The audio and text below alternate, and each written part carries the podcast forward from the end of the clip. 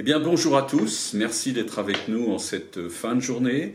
Merci à ceux qui se sont connectés et puis bonjour à ceux qui vont nous rejoindre en regardant le replay d'ici quelques temps. Un nouveau Café Sapiens consacré à la transition énergétique, vous avez vu le sujet, et nous avons le privilège d'accueillir Philippe Charlez. Bonjour Philippe. Bonjour Dominique.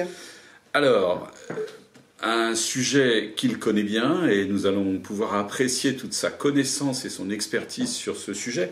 Euh, néanmoins, euh, je voudrais juste rappeler qui est Philippe Charlez. Donc Philippe est ingénieur des mines euh, de l'école polytechnique de Mons en Belgique. Il est docteur en physique de l'Institut de physique du globe de Paris, très connu. C'est un expert internationalement reconnu. C'est aussi un auteur de nombreux ouvrages, et on va parler de celui qu'il vient de, de commettre et d'articles sur la transition énergétique. Il enseigne alors à Dauphine, à l'INSEAD, à Mines Paritech, à l'ICEP. Il est également chroniqueur régulier pour Valeurs Actuelles, pour Contrepoint, pour Atlantico, pour Opinion Internationale. Et puis, il intervient régulièrement comme expert en énergie sur Europe 1, sur Sud Radio et France 24. Vous comprenez pourquoi il me fallait un papier pour dire tout ça. Voilà. Et puis, on a un privilège euh, chez Sapiens, puisque c'est notre expert énergie, et on le remercie sincèrement pour cela. Avant de, commencer notre échange, je vous rappelle que vous pouvez poser toutes les questions que vous souhaitez à travers la fonction conversation en bas d'écran. Vous cliquez sur cette fonction, vous mettez votre question, vous faites entrer et nous avons votre question et on traitera toutes ces questions dans la deuxième partie de, notre échange. Voilà. Alors, je voudrais d'abord vous, montrer le livre. Hein, euh, voilà, les dix commandements, euh, les dix commandements de la transition énergétique. Hein. Je vais revenir sur ce titre, mais auparavant, j'avais quelques questions personnelles pour, euh, pour Philippe. Une fois n'est pas coutume. Hein. C'est pas parce qu'on a un expert qu'on ne peut pas parler un peu de sujets personnels. Et comment êtes-vous devenu un expert sur le thème de l'énergie? Alors, euh, j'ai fait des études d'ingénieur des mines. Alors à l'époque, c'est bon, j'ai 67 ans, donc j'ai fait mes études dans les années 70 entre 74 et 79. Et à l'époque, ingénieur des mines, c'était essentiellement le fer et le charbon. Et le fait est que euh, je n'ai jamais travaillé, j'ai visité beaucoup de mines de charbon à l'époque, euh, puisque, donc, comme vous l'avez dit, je viens de la faculté polytechnique de Mons en, Belgique. Il y avait encore quelques mines de charbon dans le sud de la Belgique, puisque le sud de la Belgique et le nord de la France ont fait toute leur richesse sur le, sur le charbon. Et euh, finalement, ça n'est pas dans le charbon que j'ai je vais dire, euh, commencer à travailler, mais tout simplement dans le pétrole. En fait, j'ai fait une thèse donc à l'Institut de physique du globe de Paris à l'époque sur un sujet euh, qui après a été beaucoup décrié, qui s'appelle la fracturation hydraulique. Mmh. Et le fait est qu'il y avait une compagnie pétrolière qui s'appelait Total qui était intéressée par le sujet. Et c'est comme ça que j'ai fait ma thèse comme boursier Total et puis que j'ai rejoint en 1982 euh, cette belle compagnie et dont j'ai vécu euh, toute l'histoire depuis et j'y suis encore. Ça n'est pas du tout à ce titre-là que j'interviens et que j'écris des livres, mais au titre d'expert euh, Institut Sapiens, mais je suis toujours aujourd'hui donc salarié de Total en tant que conseiller technique du directeur communication de Total et à l'heure actuelle en termes de communication chez Total, il y a pas mal de choses à faire. Il y a du travail, je veux bien le croire. Alors, mais qu'est-ce qui vous a animé euh, à travers ce thème euh, de, l'énergie? Pourquoi, avoir celui, choisi celui-là plutôt ben, Disons qu'en rentrant chez Total et en travaillant une grande partie de ma carrière dans le gaz et le pétrole, donc j'ai forcément euh, mis le doigt dans, l'énergie. j'ai commencé à, à, faire du forage. Après, j'ai commencé plus tard à suivre tout ce qui était marché pétrolier et gazier. Et depuis une dizaine d'années, donc je me suis diversifié en m'intéressant à ce sujet général qu'est la transition énergétique, puisque euh, je crois qu'avec le numérique, c'est un des, grands sujets de société qui vont gouverner euh, notre avenir euh, au cours probablement des 30 ou 40 prochaines années.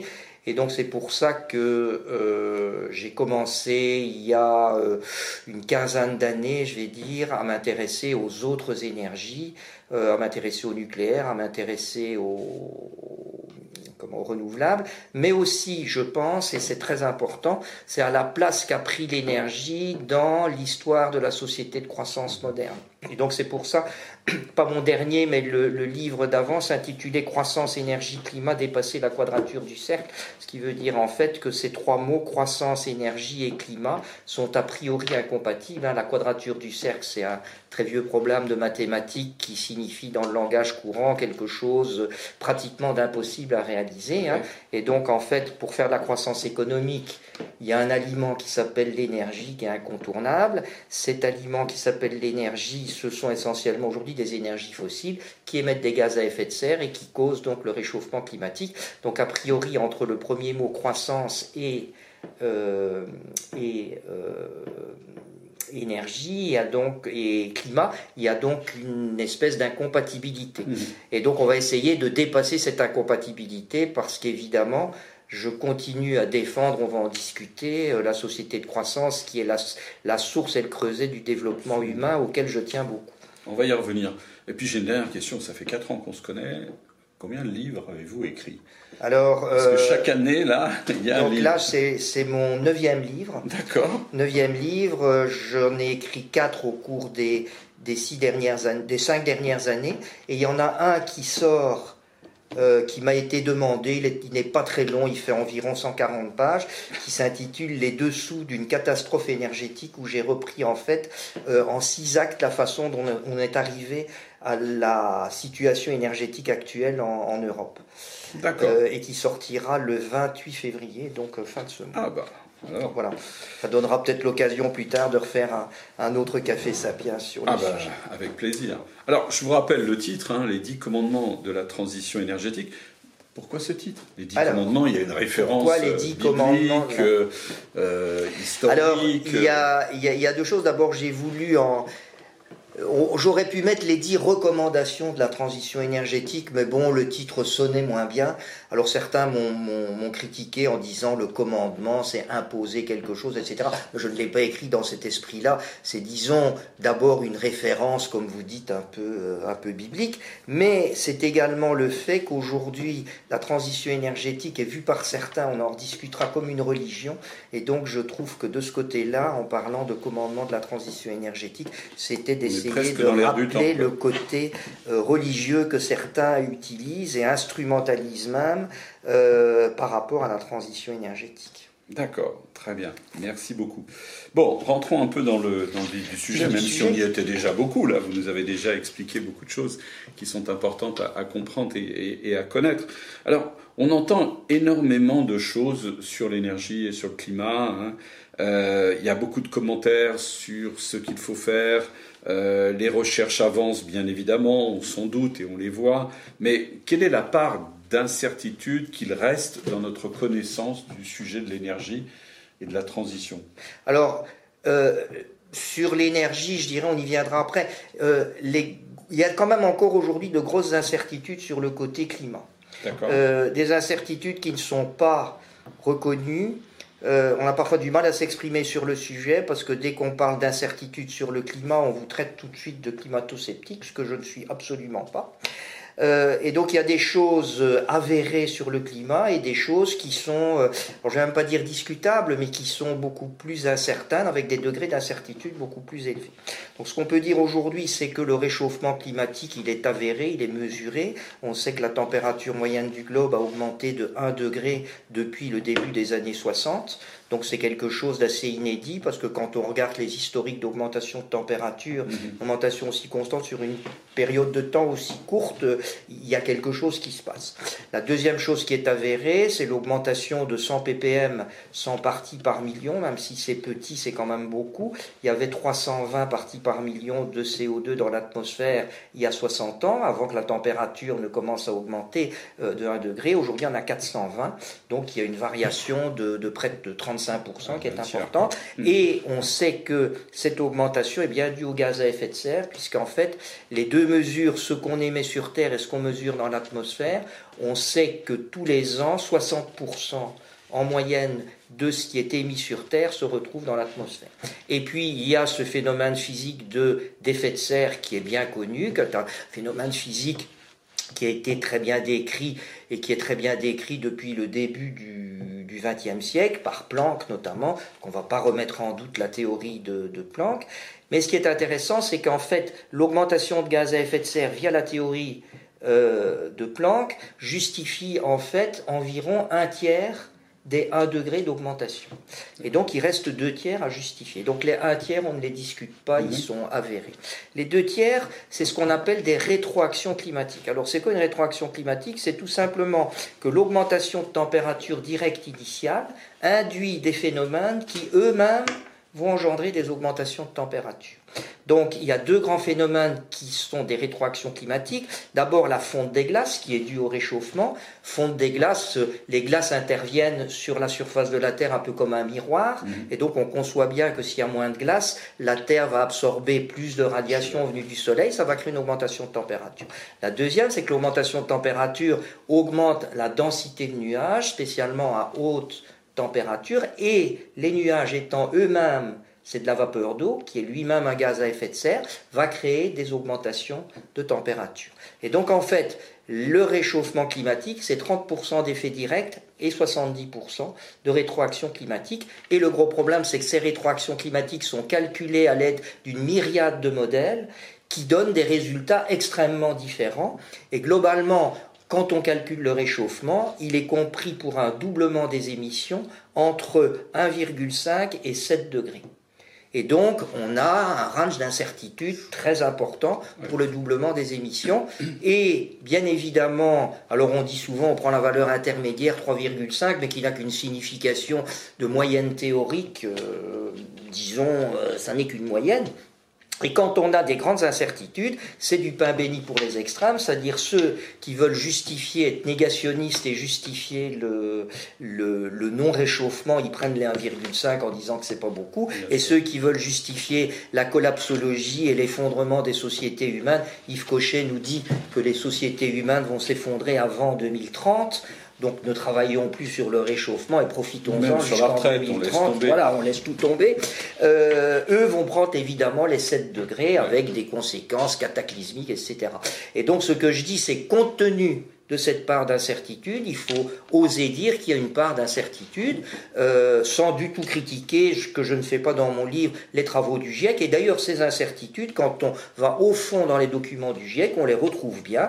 Euh, entre les 1,5 et les 7 degrés, on retrouve, euh, on retrouve, on retrouve bien ces valeurs. Et tout. D'accord, très bien. C'est rassurant, dans un sens. Alors, les incertitudes peuvent être rassurantes pour les uns, peuvent être anxiogènes pour les autres. Oui, mais au moins si on est tous d'accord sur euh, qu'il y a des incertitudes, c'est déjà, pour une fois, on est d'accord sur un sujet lié au climat. Alors, on nous, on nous explique, certains nous expliquent que la, seule solution euh, face à ce défi climatique, euh, bah, c'est la décroissance, et puis c'est un certain nombre, et où, hein, et où, un certain nombre d'interdictions euh, il faut interdire les avions à l'intérieur de la France, il faut interdire les voitures thermiques. Alors, on a vu que le Parlement européen vient de confirmer l'interdiction de circulation à partir de, 2035. Non, pas de, non à partir de 2035, c'est l'interdiction de la vente de voitures de la vente, neuves. De la vente, oui, tout à fait. Mais les voitures thermiques, normalement, seront autorisées en occasion jusqu'en 2050. Voilà, jusqu'en 2050, oui, oui, tout à fait. Bon, alors comment on fait, euh, Philippe, pour euh, lier un peu et cette transition énergétique et puis une vie, euh, une vie qu'on connaît, la vie normale que nous avons, euh, dans laquelle il faut faire attention. On est tous d'accord, il ne faut pas gâcher. Il n'y a pas de débat là-dessus. Mais comment est-ce qu'on peut lier tout ça Faut-il de la décroissance? Est-ce que la décroissance peut nous aider? Alors moi, je ne suis pas décroissantiste. Je sais. C'est ce qui me différencie de mon collègue Jean-Marc Jancovici, bien connu. Euh, on partage à peu près les mêmes idées sur le plan de l'énergie, puisqu'on est ingénieurs tous les deux, et que la science, euh, ben, je dirais, on ne peut pas négocier avec la science. Par contre, on peut négocier avec la décroissance ou avec la, croissance. Donc, euh, moi, ce que je dis, c'est que compte tenu des incertitudes climatiques, euh, il faut en fait, je, veux approcher le problème sur le plan bénéfice-risque et non pas sur le plan principe de précaution. Principe de précaution, c'est de dire il y a euh, réchauffement climatique, donc prenons la, la, plus grande des précautions, renonçons au développement humain, puisqu'inévitablement le développement humain continuera de d'engendrer la, mm. la, consommation d'énergie fossile, donc d'émettre des gaz à effet de serre. Et comme je crois que ce sont les 7 degrés qui sont vrais, j'arrête tout et je voilà. Euh, tout simplement parce que le, le, climat, dans ce cas-là, euh, fera beaucoup de victimes. Moi, ce que je dis, c'est que la décroissance économique, elle fera aussi beaucoup de victimes.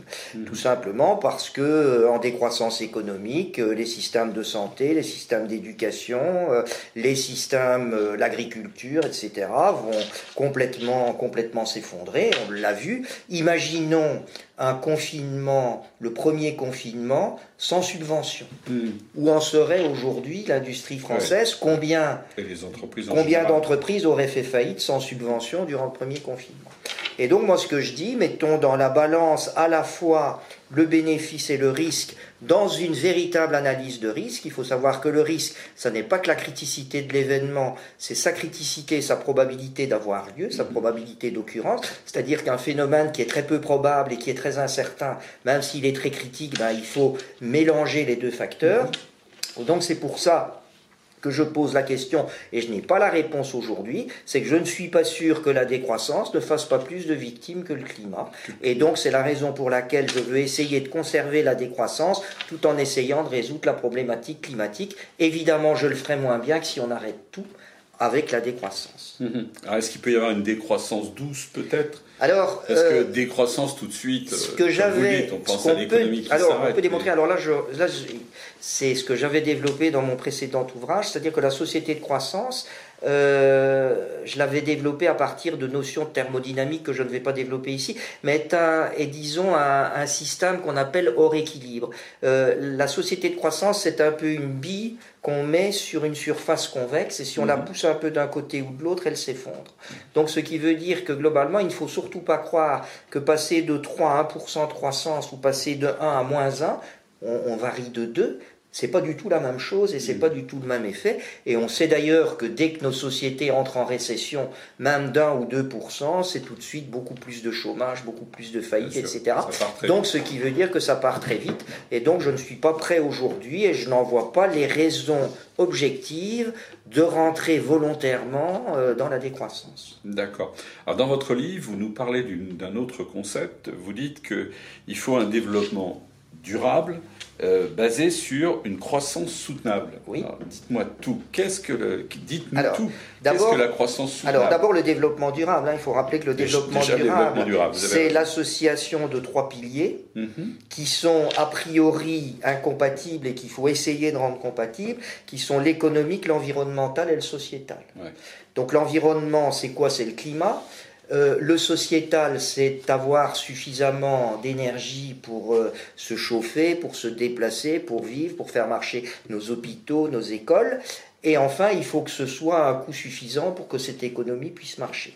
D'ailleurs, le président Total, Patrick Pouyanné, que tout le monde connaît bien, dit souvent que l'énergie, elle doit être à la fois propre, c'est l'environnement, elle doit être à la fois disponible, c'est le sociétal, et elle doit être abordable, c'est l'économie. Donc ça, c'est essayer de concilier ces trois piliers.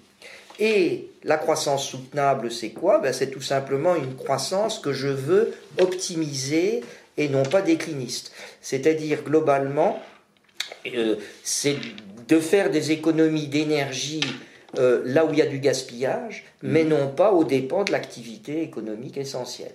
Euh, et il y a, on est dans une société où il y a encore des marges d'optimisation de la consommation énergétique qui sont absolument considérables. Je vais vous prendre euh, plusieurs exemples. On sait que pour, euh, disons, accéder à un développement humain Bon, des sociétés développées, il faut consommer entre 30 et 40 MWh par habitant et par an. Mhm. D'accord? La France en consomme 40, donc elle a déjà un système assez bien optimisé. Ah. Les Américains, c'est 80. Les Émiratis, c'est 120. Donc vous voyez qu'il y a pour des niveaux de développement. En fait, euh, le développement augmente, le niveau de développement humain, l'indice de développement humain augmente de façon très importante avec la consommation d'énergie. Mhm. Et puis ça sature, si vous voulez, à partir du moment où vous avez beau continuer, vous vous sentez bien à 21 degrés dans votre appartement ou à 20 degrés, ça sert à rien de chauffer à 25, vous ne ah vous sentirez pas mieux et vous ne serez pas en meilleure santé. Mhm. Si par contre vous vivez à 12 degrés, là vous mettez votre santé en danger, donc on voit voit bien qu'on est dans une société où il y a encore des marges d'optimisation énormes. ah, qui doit gérer cette, euh, cette marge d'optimisation? Ah, Alors, cette marge d'optimisation, oui, alors cette marge d'optimisation, elle peut être gérée par la technologie, mais elle peut être aussi gérée par nos comportements. alors, un exemple de technologie que, que j'ai développé, c'est que par exemple, une tonne marchandise transportée par train, c'est huit fois moins d'énergie qu'une tonne marchandise transportée par route, par camion. Et pourtant, le euh, transport routier a explosé, a été multiplié par 2,5 au cours des 30 dernières années, et au contraire, le fret ferroviaire s'est complètement effondré parce qu'il marche mal. Il y a certains syndicats à la SNCF que je ne citerai pas qui n'ont pas rendu très rentable, si j'ose dire, le, très rentable le fret, le fret ferroviaire. Donc développer du fret ferroviaire, c'est un exemple. On parlait des voitures thermiques. Les voitures thermiques aujourd'hui consomment environ 6 litres au 100 consommait 15 litres au 100 dans les années 60. On a encore des marges de manœuvre sur l'aérodynamisme des voitures, sur l'efficacité des moteurs avec du numérique mhm. pour baisser cette, euh, cette, euh, cette, euh, cette, consommation, à 3 litres au 100, à la diviser par deux. il y a d'autres exemples. Le télétravail, par exemple, est tout à fait un moyen de réduire la consommation d'énergie parce qu'on réduit les transports. Ça ne joue pas sur des quantités énormes. Également, étude que nous venons de terminer pour, euh, pour l'Institut Sapiens sur le tertiaire. On a une surconsommation inutile et un gaspillage d'énergie dans le tertiaire. Il suffit de voir les tours euh, allumées à la défense toute la nuit pour savoir qu'on consomme inutilement de l'énergie et qui n'apporte rien. Moi, je veux de l'énergie qui apporte de la croissance économique. L'énergie de gaspillage qui n'apporte rien, il faut pas la, il faut essayer de, il faut essayer de l'économiser. Donc à la fois dans nos comportements et grâce à la technologie, on a encore des marges d'économie assez importantes, qui d'ailleurs s'expriment dans un paramètre que j'appelle l'intensité énergétique, qui est le rapport entre la production de richesse et la quantité d'énergie euh, produite. Mhm. En début du XXe siècle, on produisait 7 kWh pour produire un euro de richesse. Aujourd'hui, c'est 2, et on pourrait largement descendre à entre 1 et 0,5 mondialement. Donc on a encore des grosses, grosses marges d'optimisation. L'État doit intervenir ou pas? Intelligemment, doit-on dire Intelligemment.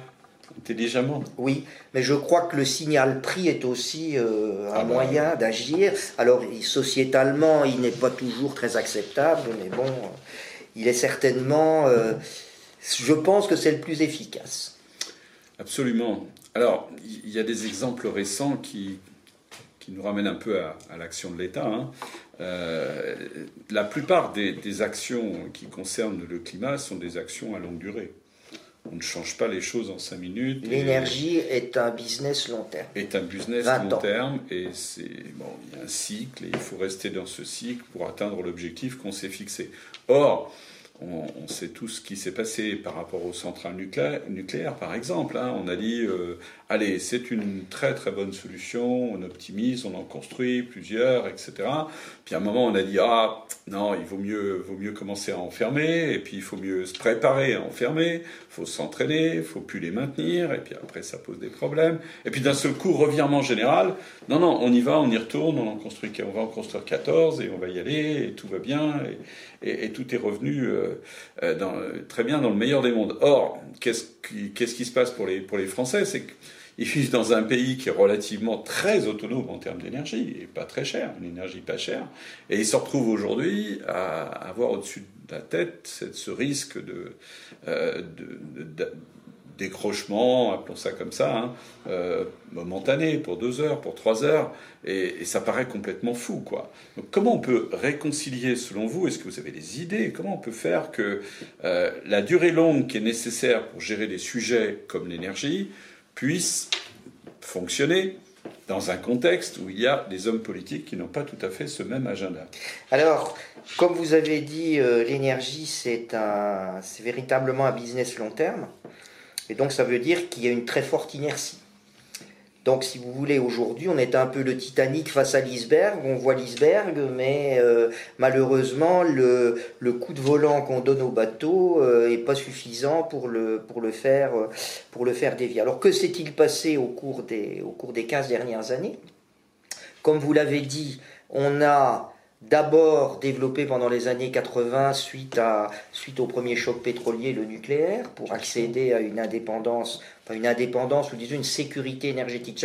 Pas le mot indépendance énergétique parce que on ne produit pas notre uranium, donc on n'est pas quand même complètement, complètement des autres complètement indépendant, on est quand même légèrement dépendant des autres. Et puis il y a eu cette idéologie verte qui est venue euh, attaquer le nucléaire. Il faut savoir que les Verts n'ont jamais fait la différence entre nucléaire militaire et nucléaire civil. Mhm. Les mouvements euh, écologistes sont issus des mouvements pacifistes des années 60 euh, et 70 euh, post-guerre du Vietnam et donc ont toujours assimilé la centrale nucléaire à la bombe atomique. Et donc c'est pour ça qu'ils ont toujours eu une opposition qui n'est pas une opposition technique, mais qui est une opposition morale au nucléaire.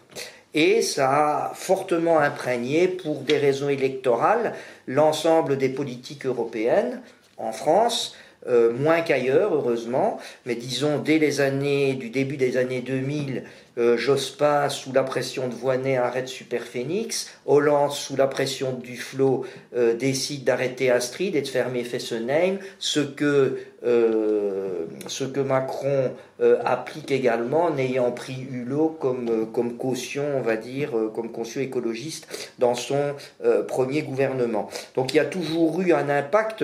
les Verts ont toujours été un, un nain politique mais ont toujours eu un impact absolument très important sur les politiques énergétiques. Et euh, d'autres pays voisins. Je connais bien la Belgique.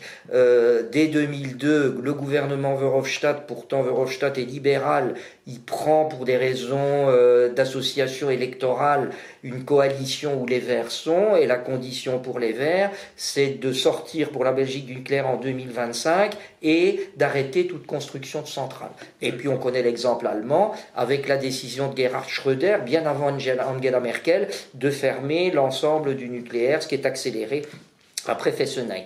Et donc, toutes ces décisions, on les, on les paye aujourd'hui. On a parallèlement décidé d'aller à fond dans les renouvelables. On sait que les renouvelables, on en reparlera peut-être après, ne peuvent pas se suffire à eux-mêmes. Et donc, comme le nucléaire n'a pas été prévu comme énergie d'avenir, et on l'a vu, il a été euh, ostracisé et euh, il n'a plus été financé finalement. Hein. Aujourd'hui, les financements mondiaux dans le nucléaire, c'est entre 10 et 15 de ce qu'on investit dans les renouvelables. Mmh. Euh, et donc, parallèlement à ça, comme les renouvelables ont besoin euh, d'une électricité pilotable pour, euh, euh, pour subvenir aux, intermittences, ben, il n'y a pas d'autre solution. Comme on ne veut plus du charbon et que le nucléaire n'est pas là, il n'y a plus qu'une solution, c'est le gaz. Et donc en fait, implicitement, on a choisi depuis 20 ans ce qui arrive aujourd'hui, c'est-à-dire qu'on a poussé les renouvelables dans les bras du gaz et aujourd'hui le gaz est devenu le meilleur ami des renouvelables et va l'être de plus en plus dans l'avenir, puisque la transition énergétique va être essentiellement une électrification des usages, que ce soit les pompes à chaleur dans, dans l'habitat ou les voitures électriques euh, dans les transports. Et donc ça veut dire que globalement, on va devoir construire, notamment en Europe, de plus en plus de centrales à gaz et d'importer de plus en plus de gaz, puisque il n'y a pratiquement plus de production domestique de gaz. Et donc je dirais qu'aujourd'hui, une des urgences de l'Union européenne, compte tenu du fait que ce gaz, on ne veut plus du gaz russe, bah qui est devenu mal aimé, il faut trouver du gaz ailleurs. Et donc je pense qu'il faut s'activer assez vite à passer des contrats gaziers. Je pense notamment au sud-est méditerranéen. Il y a énormément de gaz au large de Chypre, d'Israël et de l'Égypte. Et donc un gazoduc qui remonterait jusqu'en Grèce, puis jusqu'au sud de l'Italie pour rejoindre euh, euh, l'ensemble du réseau de, gazoducs euh, européens pour fournir du gaz à l'Europe me paraît très important. Plus le développement de plus en plus, et on a commencé depuis un an, de terminaux de regazéification de, de, gaz naturel liquéfié, me paraît reste absolument incontournable. Mais donc le couple gaz renouvelable, là, il est, il est fait pour durer. Euh, il ne faut pas espérer. Alors la France est un cas un peu à part, c'est vrai, avec son parc nucléaire existant, mais dont on voit qu'il est vieillissant. Avant de on a reçu des, questions très intéressantes, là je, les regardais. Euh, avant de passer aux questions, euh, dans votre livre, vous nous expliquez que, et vous venez d'en parler à l'instant, mais revenons sur ce sujet, la transition énergétique sera essentiellement une transition euh, électrique. Euh, ça veut dire quoi en termes de quantité d'électricité Ah, qu'il va falloir Quantité d'électricité, on va à peu près doubler en France notre consommation d'électricité. Donc aujourd'hui, la France, c'est 450 TWh de consommation d'électricité et on va passer en 2050 à 800 TWh. Euh, la, consom- la consommation, attendez, la consommation, la consommation va diminuer, totale va diminuer un petit peu, mais donc l'électricité qui représente aujourd'hui de l'ordre de 25% de l'énergie finale consommée va représenter 60% de l'énergie consommée au- à l'horizon 2000, euh, à l'horizon 2050. Et donc cette électricité, d'où va-t-elle venir? Tout est Bah la oui, question. Et donc, euh, en France, euh, je pense que ce que le président a annoncé à Belfort l'an dernier est un mix que je partage à peu près et que j'avais à peu près calculé avant d'ailleurs qu'il ne fasse ses- son discours. Donc moi, je mise sur 35% de renouvelables, donc essentiellement solaire et éolien, plus les 15% d'hydroélectricité, ça nous fait 50, et les 50 restants seront partagés entre du nucléaire et du gaz, dépendant de, euh, dépendant, je vais dire, de la vitesse à laquelle on construira ou pas des centrales nucléaires. Mhm. Mais donc ça signifie que si on veut vraiment, j'ai fait l'hypothèse qu'on sortait du charbon, je ne crois pas, on ne sait jamais, hein, mais je ne crois pas que le charbon va revenir sur la table, ce serait quand même bien, quand même bien d'en sortir, mais que donc, quand je vous dis, le gaz, c'est entre euh, 25 et 50% du mix électrique. Donc je vais dire que si j'avais à, à nos auditeurs des conseils à leur donner, c'est que je crois que les fabricants de turbines à gaz vont avoir beaucoup de travail dans l'avenir. Et donc je dis au passage que c'est un peu dommage d'avoir vendu la partie turbine à gaz d'Alstom à General à Electric. General Electric, voilà. Ouais. Bon, ceci étant dit, c'est dit. Euh, voilà. Mais alors, euh, vous qui êtes l'expert, expliquez-nous pourquoi finalement euh, l'énergie renouvelable, c'est-à-dire ce que vous avez classé dans les 30%, là, euh, l'air, le soleil, pourquoi est-ce que c'est pas suffisant dans le sens... Est-ce qu'on peut pas monter à 50% Est-ce que Alors, quelles sont les limites? alors les limites sont... La limite, elle est- Excusez-moi, on a l'impression qu'il suffit de mettre La davantage de, de panneaux et que ça marchera Oui, mieux, alors- et qu'on va mettre davantage d'éoliennes et que ça marchera La très limite, bien. elle est triple. Vous êtes d'accord qu'une activité économique, moi j'utilise toujours trois mots, c'est combien, où et quand? C'est-à-dire que globalement, quand vous fabriquez des pièces, il faut que vous, vous puissiez fabriquer combien vous voulez fabriquer, où vous voulez, donc c'est-à-dire où vous installez votre usine, et quand vous voulez, c'est-à-dire quand le marché demande. Euh, il faut que vous vous adaptiez au marché. Euh, si c'est quelqu'un d'autre qui décide, vous allez faire faillite très rapidement. Une énergie pilotable, une électricité pilotable, vous produisez de l'électricité combien vous voulez, où vous voulez, quand vous voulez. Les renouvelables, c'est où Dame Nature veut, quand Dame Nature veut et combien Dame Nature veut. Mhm. Et quand Dame Nature ne veut ni où, ni quand, ni combien, il faut derrière un backup 100% de, euh, de, comment, de pilotable, et donc soit de gaz, soit de nucléaire. Alors, le combien, c'est un effet d'échelle. Donc, c'est-à-dire qu'en fait, on a du vent en France environ 23% du temps et du soleil 14% du temps. 14%. Absolument. Euh, déjà, il n'y a pas de soleil la nuit. Il y a avec Madame Lepage, avec qui j'avais une fois euh, débattu, que j'avais dit, il n'y a quand même pas de soleil. Parce qu'elle me disait que le soleil, il y en avait tout le temps. J'ai dit, il n'y a pas de soleil la nuit. Vous me reconnaîtrez quand même au moins ça. Et donc, elle m'avait répondu qu'il ne fallait pas dire ça au moment de la rentrée des classes, parce que les enfants auraient pu entendre et que c'était euh, que c'était pas bien de dire ça. Bon, enfin, peu importe, on va pas relater, mais un petit Non, non. épisode comme ça, c'est pas mal. Et donc, ce qui se passe, c'est que donc le combien, euh, vous devez multiplier les équipements, puisque vous n'avez que de façon intermittente 23% du temps sur l'année, alors qu'une centrale nucléaire, ça peut fonctionner 100%. Alors c'est pas 100%, puisque vous avez parfois des périodes de maintenance, parfois des pannes, mais une centrale nucléaire, son- ce qu'on appelle son taux de charge, c'est 90%. Donc Ouais. 90% de l'année, je peux produire de l'électricité. Le, le, le, le vent, c'est 23% du temps. Donc vous allez disséminer sur le territoire un certain nombre de, D'éoliennes. pour pouvoir euh, augmenter la quantité d'électricité. Donc un, un réacteur nucléaire, c'est l'équivalent de 4000 éoliennes de 2 MW par exemple. Donc vous avez cet effet d'échelle. Après, vous avez le où. Euh, alors le très bel exemple, c'est l'Allemagne. Hein. L'Allemagne a mis des éoliennes partout, mais il n'y en a que celles qui sont sur la côte baltique qui fournissent vraiment de l'électricité, tout simplement.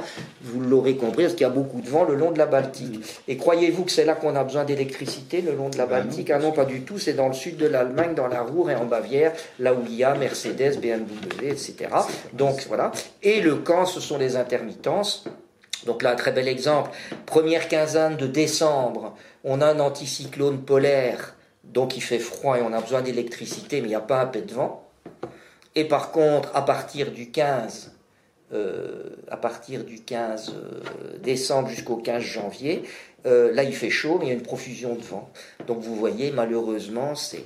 Et le problème, c'est que l'électricité ne se stocke pas ou très difficilement, et que donc vous devez travailler avec les aléas, et que donc une société dans laquelle c'est la nature qui décide combien, où et quand vous avez de l'électricité, là on est en pleine décroissance, vous êtes d'accord On est tout à fait d'accord. Et donc c'est pour ça que les 35% d'électricité, euh, d'électricité renouvelable paraissent pour moi un, maximum. Alors on ne va pas chicaner sur 1 ou 2%, mais cela étant, c'est l'ordre, c'est l'ordre de grandeur que je me donne. Je ne crois pas à une société avec du 60 ou 70%, voire comme certains le pensent, 100% de renouvelable. D'accord. Une première question qui nous est envoyée. Alors je ne les prends pas dans l'ordre, hein, ne vous inquiétez pas, je vais vous poser la vôtre. je vais poser la vôtre. Euh, la dernière qu'on a reçue là, pourquoi considérez-vous que l'intermittence des ENR est une fatalité. Euh, quid de l'hydraulique et des énergies marines? Alors, euh, donc, ben, le vent et le soleil, les intermittences du vent et le soleil, euh, oui, c'est une fatalité. C'est une fatalité. Ça, je, je peux répondre que ça. Si vous voulez, euh, si quelqu'un peut me trouver une solution pour qu'il y ait du soleil la nuit, voilà. Donc tant qu'on ne stocke pas, il suffit de regarder sur, c'est toujours très joli, hein, sur RTE, le pic de soleil le midi et à partir de, 6, de 7 heures le soir et, et avant 6 heures, avant 8 heures du matin, il n'y a pas de soleil. Donc des intermittences, vent et soleil. Alors, au niveau de l'hydraulique, il y a des intermittences possibles, c'est la disponibilité de l'eau dans le barrage. Mhm. Donc, c'est-à-dire en cas de sécheresse, vous pouvez avoir des intermittences. Euh, ça n'est pas non plus euh, le où je veux, hein, puisque le, pour produire de l'électricité euh, hydraulique, il faut aller dans, dans, des, dans des montagnes. Après, c'est vrai que par exemple l'hydraulique au fil de l'eau dépend aussi, donc l'hydraulique au fil de l'eau, ce ne sont pas des chutes d'eau, mais des turbines dans une rivière par mhm. exemple. Alors d'abord les quantités d'électricité sont assez faibles, produites sont assez faibles, et de toute façon bah, vous pouvez aussi avoir des, rivières qui sont, des rivières qui sont asséchées. Alors toutes les énergies ne répondent pas nécessairement au, au combien, où et quand. Si je prends le nucléaire par exemple, j'ai quand même besoin d'eau pour refroidir les, réacteurs. Donc ça veut dire qu'il faut quand même que je me place près d'une rivière. On sait que toutes les centrales nucléaires, il y en a énormément le long de la vallée du Rhône, hein, notamment, parce qu'elles ont, parce qu'elles ont besoin d'eau. Donc, le, je ne peux pas mettre une centrale nucléaire en plein désert, par mm. exemple. Ça pourra difficilement marcher, que je n'aurai pas l'eau pour refroidir. Mais donc, euh, les intermittences des renouvelables sont, sont là. Euh, tout simplement parce que c'est là, encore une fois, la nature qui, qui décide de ces, de ces intermittences. Très bien, merci. Alors, quelles sont, d'après vous, c'est une question très très large, donc je pense qu'il faut, on va devoir faire une réponse courte, mais voilà, quelles sont d'après vous les stratégies énergétiques sérieuses que les États et les entreprises de toute taille doivent élaborer et appliquer pour négocier le virage de cette nouvelle ère post-carbone? Alors c'est. pour ça que je dis que la question est. La question est vraiment, un autre petit La question est vraiment très large. Alors d'abord, il y a les usages, donc c'est-à-dire le remplacement des équipements. Mhm. D'accord? Donc moi, il y a certains écueils. Je vais plutôt donner quelques exemples d'écueils à éviter. Donc je dirais par exemple que moi, je crois beaucoup à la voiture électrique en urbain, en périurbain, voire à la campagne, mais sur des distances de l'ordre de 150 km par mhm. jour, ce qui est très important, hein, parce que les distances de moins de 150 km par jour, c'est 75% des kilomètres parcourus annuellement en France, donc ça couvre énormément de kilomètres, mais par contre, je ne crois pas beaucoup à la voiture électrique sur les longues distances. Euh, alors c'est pas techniquement impossible, mais compte tenu euh, euh, des temps de charge, compte tenu des comment dirais-je des des autonomies, euh, un premier un premier route euh, avec euh, uniquement des voitures électriques deviendrait vite un, cauchemar pour les vacanciers. Mhm. Je dis souvent qu'ils risquent de passer la moitié de leurs vacances sur le parking de l'autoroute à attendre la prise. Mhm. Euh, d'ailleurs, on avait publié il y a environ un an avec François et Niman un, document sur la, sur la mobilité, une étude, sur la mobilité électrique, donc je, je peux vous renvoyer. En matière de, de comment dirais-je, d'habitat. Euh, on ne peut pas non plus mettre des pompes à chaleur partout. Les pompes à chaleur, ça marche très bien quand vous avez un chauffage au sol, ça marche beaucoup moins bien quand vous avez des radiateurs comme, euh, dans, cette, euh, cet endroit. Tout simplement parce qu'une pompe à chaleur, un chauffage au sol va demander en sortie de pompe à chaleur une température beaucoup plus basse puisque vous répartissez en fait l'ensemble de la chaleur sur le, sur, le sol, que sur un radiateur où c'est ponctuel et vous allez avoir besoin. Or, plus la température de sortie de la pompe à chaleur est élevée, plus euh, le rendement est faible, parce que c'est les, différences. Et puis en matière électrique, je vous ai dit, euh, je pense qu'il faut absolument un équilibre entre les différentes énergies. Je suis favorable aux renouvelables, mais encore une fois dans une proportion raisonnable. Euh, à l'hydroélectricité, on peut mettre un peu de, biomasse, mais aussi pas trop, tout simplement parce que la biomasse, donc tout ce qui est biocarburant, tout ce qui est biogaz, euh, notamment les biocarburants, peuvent créer des problèmes avec la chaîne alimentaire parce que ça consomme de la surface agricole qui ne sera plus utilisée pour, euh, pour nourrir les gens, donc il faut faire attention. Donc vous avez un certain nombre, à mon avis, de règles qui sont finalement des règles de bon sens. Mais malheureusement, la politique ne n'est pas toujours euh, bon ami du bon sens. D'accord. Allez, on va essayer d'aller vite pour les questions suivantes. Les effets négatifs du réchauffement vont crescendo en fréquence, en densité. Au-delà des considérations de croissance ou de décroissance, les effets induits sont à prendre en considération pour installer des réponses rapides d'adaptation. Et la question est, la réduction des GES est, une, est un impératif incontestable. Comment Total agit sur la réduction des gaz à effet de serre aujourd'hui et demain? Alors, j'ai pas. En deux minutes. je vais répondre à la première partie, mais comme je ne me positionne pas ici. Voilà, c'est un peu délicat de répondre en tant que Total. je ne répondrai pas sur la. Je prendrai le joker pour ne pas répondre On sur, est euh, répondre sur, sur Total. Alors je crois que oui, je suis d'accord avec, le, avec la personne qui pose la question, c'est-à-dire que, un, il y a un impératif de réduction de gaz à effet de serre, mais encore une fois, j'aimerais bien qu'on progresse aussi beaucoup sur les modèles climatiques pour être sûr de ce qu'on avance, parce que vous avez non seulement des incertitudes sur la température, mais également après dans la chaîne des incertitudes sur les conséquences des réchauffements. On sait par exemple, le GIEC le dit très bien, faut pas confondre météo et climat. Hein, la météo, les phénomènes météorologiques ne sont pas nécessairement reliés au climat. Euh, par exemple, les pluies diluviennes qu'on observe dans le sud de la France en, en novembre et en décembre existent depuis, existent depuis toujours. Euh, et il n'y a pas nécessairement de fortes, de fortes augmentations. D'ailleurs, il y a un livre qui est sorti, qui est excellent, qui a été écrit par Stéphane Koenig, qui s'appelle Climat de points à la part d'incertitude. Stéphane Koenig est l'ancien euh, sous-secrétaire d'État à la science d'Obama. Donc Obama, on ne peut pas le... Ça aurait été Trump, on aurait pu dire qu'il euh, avait une pensée euh, unique imposée. D'Obama, on peut pas dire. Mais donc, encore une fois, il ne faut pas mélanger météo et, et, climat.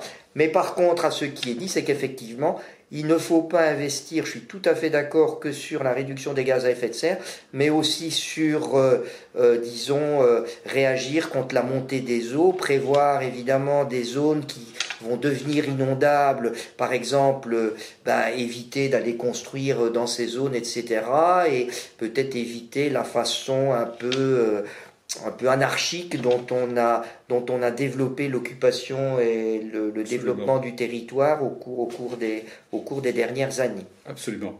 Alors, je, je résume votre question pour celui qui l'a posée, mais une autre menace sur la croissance n'est-elle pas l'épuisement des ressources fossiles? Alors, euh, les ressources fossiles, euh, euh, d'abord, ne sont pas du tout épuisées, mais elles seront épuisées un jour, c'est vrai. Mais ça nous laisse quand même encore largement du temps d'évoluer. Donc c'est-à-dire si je alors si je prends le pétrole à la production actuelle, on en a encore pour euh, entre 50 et 60 ans. D'accord. Euh, mais à une condition, on a, il ne faut pas confondre réserve et production. C'est-à-dire que ces réserves qui sont bien identifiées ne sont pas toutes développées. Et donc, ce qui signifie que le raisonnement de beaucoup d'ONG de dire il faut arrêter tout développement pétrolier et gazier est une hérésie qui nous ferait rentrer dans une situation de pénurie d'offres en mhm. quelques années, parce que les champs existants déclinent relativement vite en production. En charbon, il y a, euh, il y a pratiquement 80 euh, ans de réserve, mais enfin on veut plus de charbon, mais enfin je réponds quand même à sa, à sa, question. Et en ce qui concerne l'uranium, alors là, euh, là, il y en a encore pour beaucoup plus, surtout si on développe les filières plutonium et thorium, alors là, euh, je vais dire, c'est plusieurs, plusieurs centaines d'années. Donc, euh, je vais dire que la réduction de gaz à effet de serre euh, est plus aujourd'hui, la problématique est plus là que sur l'épuisement des ressources fossiles. D'accord. Alors justement, revenons sur le charbon deux secondes. La question est la suivante. Puisque le charbon restera abondant au niveau mondial, donc un lecteur qui vous a lu, pourrait-on relancer le charbon quitte à séquestrer le CO2 produit? Alors, dites-nous tout. Donc la séquestration du CO2, ce qu'on appelle le CCUS, ça veut dire euh, Carbon Capture Utilisation and Storage. Donc ce qui veut dire en fait euh, qu'on va capter le carbone de gros émetteurs, donc par exemple de centrales électriques au charbon. Mhm. On va capter le CO2 dans la fumée et puis le réinjecter. Euh, alors oui, c'est effectivement une des, une des solutions et qui pourrait et c'est vrai pérenniser un peu plus le charbon dont les réserves sont assez abondantes et dont l'extraction est assez peu coûteuse. C'est pour ça que le, charbon est quand même beaucoup plus l'énergie du pauvre, que, alors que le nucléaire est plutôt euh, l'énergie, l'énergie du riche. On sait que aujourd'hui, 75% euh, euh, du charbon mondial est, consommé dans les pays émergents. Mm-hmm. problème du CCUS, c'est l'effet de taille. C'est-à-dire que on ne peut pas euh, stocker les 35 milliards de tonnes euh, émises aujourd'hui par, euh, par, les, fossiles. On pourrait aller jusqu'à quelques milliards de tonnes. Mais ce que je veux dire, c'est qu'il ne faut pas rêver. On ne peut pas, on peut pas imaginer et se donner l'espoir que le CCUS pourrait nous dédouaner de toute, de toute décarbonation. donc, encourager le charbon en disant on fera du CCUS derrière, moi, je ne ferai pas. D'accord, très bien. Alors, on parle du stockage, bien sûr, euh, des énergies indispensables, euh, notamment de l'énergie électrique. Et on me dit, les Chinois travaillent des systèmes Redox Flow, H2 et ses dérivés constituent également des, des issues. Le Japon et l'Australie mettent en place des ENRI pour euh, produire de l'ammoniac depuis des échelles industrielles afin de stocker l'énergie. Est-ce qu'on suit ces mouvements? Est-ce qu'on est... Donc, il y, a, trois grands moyens, en fait, hein, pour stocker l'énergie. Donc, le premier, ce qu'on appelle le STEP. Alors, le STEP, c'est très simple, ça existe en France et c'est la première premier stockage d'électricité, c'est ce qu'on appelle le pompage-turbinage. Donc, c'est-à-dire que vous utilisez de l'électricité à des périodes où elle n'est pas très importante, mhm. où, la consommation est faible, donc la nuit par exemple, pour remonter l'eau des barrages. C'est ce qu'on mhm. appelle le step. Donc indirectement, vous stockez l'électricité. En fait, stocker l'électricité est un abus de langage. On ne stocke pas l'électricité, on va transformer l'électricité sous une forme qui est stockable. Et donc là, c'est de l'eau qu'on va stocker dans le. On remonte le barrage, on transforme, a des ingénieurs qui m'écoutent, d'énergie électrique en énergie potentielle d'eau. La deuxième moyen sont les batteries, évidemment. Donc là, on va stocker sous forme euh, euh, électrochimique à l'intérieur de batteries. Alors le problème des batteries, c'est que d'abord on a de nouveau un effet de taille, c'est-à-dire que si on voulait arriver à stocker des, des terawatts euh, d'énergie renouvelable, ça ferait des batteries, euh, des quantités de batteries énormes dont la taille euh, ferait chacune les immeubles à la défense, si vous voulez, avec des piscines olympiques d'acide sulfurique. Donc on a un effet de taille, donc on ne pourra pas utiliser le stockage de batteries de façon massive pour dire on va au 100% renouvelable et on stocke tout par batterie, ça marchera pas. deuxième inconvénient des batteries, c'est que ça fait du stockage quotidien, voire hebdomadaire, mais mhm. pas du stockage saisonnier. Vous n'allez pas stocker du soleil en juillet pour, utiliser en, janvier quand il fait froid. Ça, ça ne marchera pas. La batterie sera déchargée, ou disons largement déchargée. Et le troisième, c'est l'hydrogène. Donc là, vous allez transformer de l'électricité en hydrogène via une manip qu'on fait euh, aller euh, en seconde ou en première s'appelle l'électrolyse de l'eau. Donc en fait, on casse la molécule d'eau H2O en une partie oxygène d'un côté, hydrogène de l'autre, euh, et on récupère euh, l'hydrogène d'un côté et l'oxygène de, de l'autre. L'inconvénient, c'est qu'il faut de l'électricité.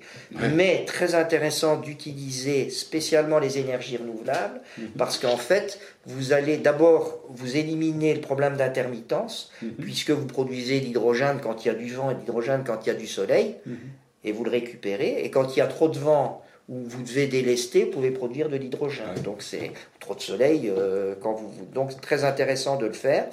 Euh, bon, l'inconvénient, c'est que le rendement n'est pas, est pas énorme. Euh, l'utilisation de l'hydrogène, donc, euh, alors on pourrait refabriquer de l'électricité derrière, ce qu'on appelle une pile à combustible. On va plutôt utiliser l'hydrogène dans deux grands domaines de la société, c'est l'industrie, notamment pour décarboner la sidérurgie. Au lieu d'utiliser du charbon pour réduire le, le, minerai de fer, on va utiliser de l'hydrogène. Mm-hmm. Et deuxièmement, la mobilité longue, donc c'est le complément de l'électricité, c'est-à-dire qu'avec de l'hydrogène et une pile à combustible dans une voiture, c'est une voiture qui va fabriquer son électricité dans sa voiture avec l'hydrogène. Donc vous éliminez complètement le problème de charge, de temps de charge. Hein. Vous, remplissez, vous remplacez la bonbonne d'hydrogène, ça se fait aussi vite que remplir le réservoir de sa voiture. Et puis derrière, euh, vous avez une autonomie. Euh, c'est 1 kg d'hydrogène aux 100 km, vous avez 8 kg, donc vous faites 800 km sans aucun, sans aucun problème. Le gros problème de l'hydrogène pour la mobilité, c'est que les stations à hydrogène coûtent très cher, c'est 10 mhm. fois plus cher que, que vous êtes obligé de comprimer l'hydrogène. L'hydrogène, il ne faut pas l'oublier aussi, est quelque chose de dangereux. Euh, on a toutes les technologies pour s'en affranchir, mais dans une société du principe de précaution, il suffit d'une explosion pour que les gens ne veulent plus de voitures à, de voitures à hydrogène, donc il faut se méfier. Le lithium, d'ailleurs, des batteries est, est aussi inflammable et explosif. Mmh. Alors on, l'a vu avec les ordinateurs à un moment. Voilà, euh, donc euh, voilà, ce ne sont pas des, le lithium, l'hydrogène ne sont pas des produits innocents. D'accord. Alors rapidement, parce qu'il nous reste trois minutes, est-ce que l'hydrogène n'est pas le chaînon manquant, vous venez d'en parler, des renouvelables, des renouvelables euh, une cible mixte à 80% renouvelable et hydrogène et 20% nucléaire n'est-elle pas envisageable à l'horizon de 2040 en une minute? Non, non, non, parce que encore une fois, si vous mettez 80% de renouvelables, ça veut dire qu'il faudra un backup de 100% de nucléaire que vous ne pourrez pas produire avec les, 100, les, 800 TWh, ou alors ça fait, il faudrait calculer, mais ça doit faire euh, probablement 80 euh, ou 100 EPR qui ne seront pas, qui ne seront pas réalisés. Donc je ne pense pas que ce soit, que ce soit une bonne option. Elle est, elle est, elle est assez démagogique et elle est, elle est à mon avis réalisable. D'accord, enfin irréalisable. Euh, et dernière question, et vous pensez quoi de la taxe carbone?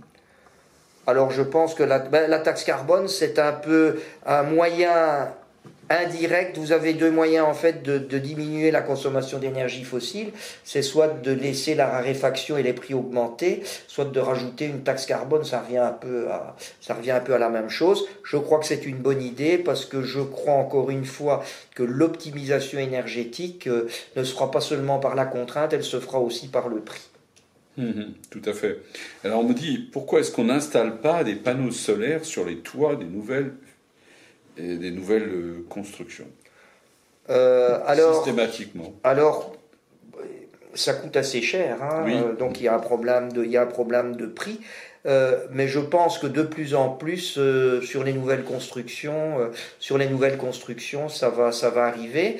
D'un autre côté, il faut quand même essayer de concentrer le solaire là où il y a du soleil. Donc, hmm. c'est-à-dire que euh, ça sera beaucoup plus efficace et beaucoup plus rentable à Marseille euh, qu'à Lille ou bien en Normandie. Hmm. Euh, donc, encore une fois, ne soyons pas dogmatiques.